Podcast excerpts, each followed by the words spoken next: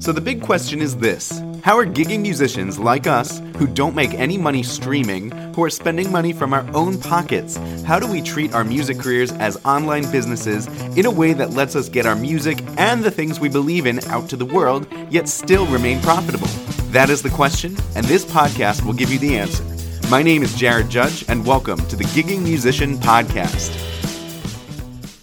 What's up, Gigging Pros? It's Jared and it is a beautiful day outside. It's November, it's 51 degrees. I'm going on one of my podcast walks, ready to drop some insights and knowledge into your music career. So, uh, our today's concept I want to chat about is called the who, not the how. So, but let me give you some context about this. Uh, my goal is to make a living performing, and you know I'm very much accomplishing that goal. But I know that not not everybody is. And the problem there is that people who are pursuing this goal heavily, they may not know the strategy of what you need to do in order to accomplish that goal. Might just be a mystery to many people. And that's kind of the mystery that we try to reveal here on this podcast and in my free book gigging secrets and in book live academy uh, which i'm probably going to share some more details on soon. It's a training program for musicians trying to make a living from their music so the strategy is kind of the question. I don't know what to do.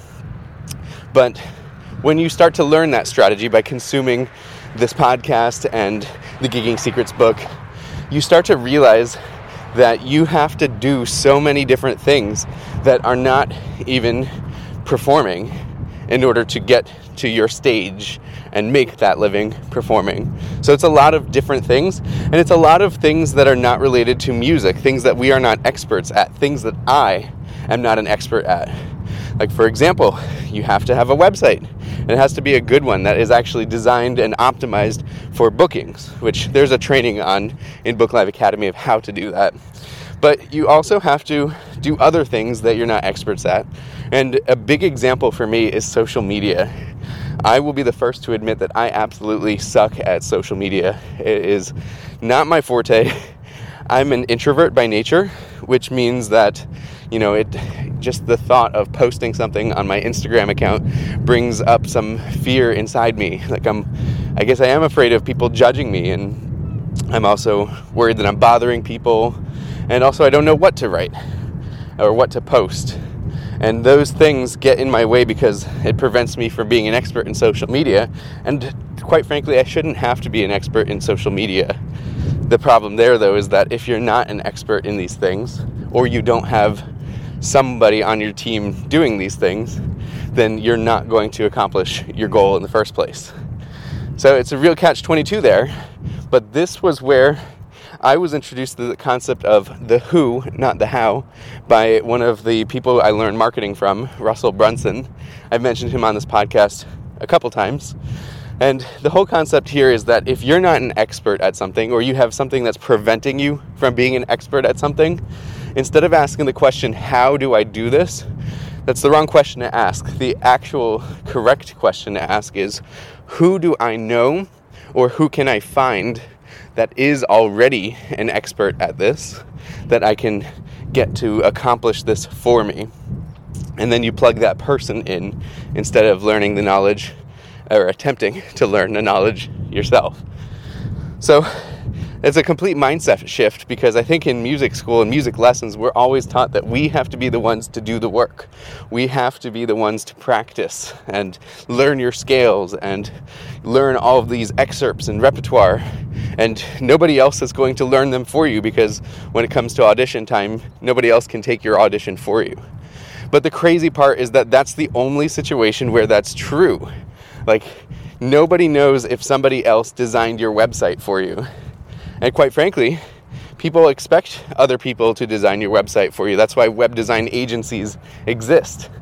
And similarly for social media management, like I mentioned, that's my biggest area of suckiness.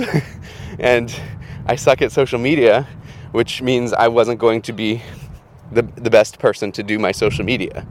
So as a result, recently I hired a social media manager and they have taken over all of my social accounts for me. And the crazy part is like, you know, I, I just hired them about two weeks ago, And the increase in follower count is just insane. Like, I honestly didn't even know what to expect going in, but they are killing it beyond my wildest dreams. And it's not because I asked the question, how can I become an expert at social media and increase my follower count? I asked the question, who do I know or who can I hire that can increase my social media follower count for me? And so think about that. Think about your music career. What are all the things that you have to do? Maybe if you've read the Gigging Secrets book, which is free, by the way, go to giggingsecrets.com and grab your free copy. Think about all those things that it shares with you how to do. And instead of trying to do all of them yourself, because it is a lot of work, I'm not going to lie, ask the question who can do those things for you? For example, one of the secrets is your booking optimized website. Instead of asking, How can I become a website expert and learn how to write the correct sales copy on my page and put the right calls to action on it? Instead of asking, How do I do those things? ask, Who do I know who is an expert at web design? And by the way, at BookLive, we do have expert web designers who you can hire to do this for you. Just shoot me an email, jared at booklive.com, if you're interested in that. Uh, but start to think about all of those things. And if you don't know where to find these people, the I'll, I'll give you a hint. The internet is an amazing place to find all of these kinds of people. And there are two main sites where you can hire freelancers to accomplish all these different pieces like graphic design, copywriting, which is not, you know, it's not like the legal copyright 2021.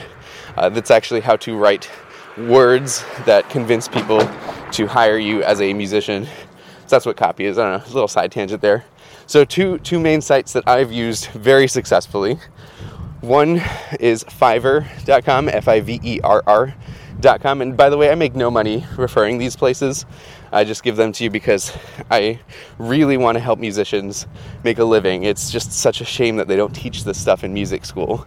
So I'm not an affiliate for either of these two sites. Fiverr.com, that is good for finding small project freelancers, like say you have one song that you want mastered or something like that. Fiverr.com is a good place to find that. And the second one is Upwork.com. And Upwork is a good place to find kind of more long term freelancers. So, say you want somebody to hire on for a month or two, or to hire your social media management out, Upwork is a good place to do that.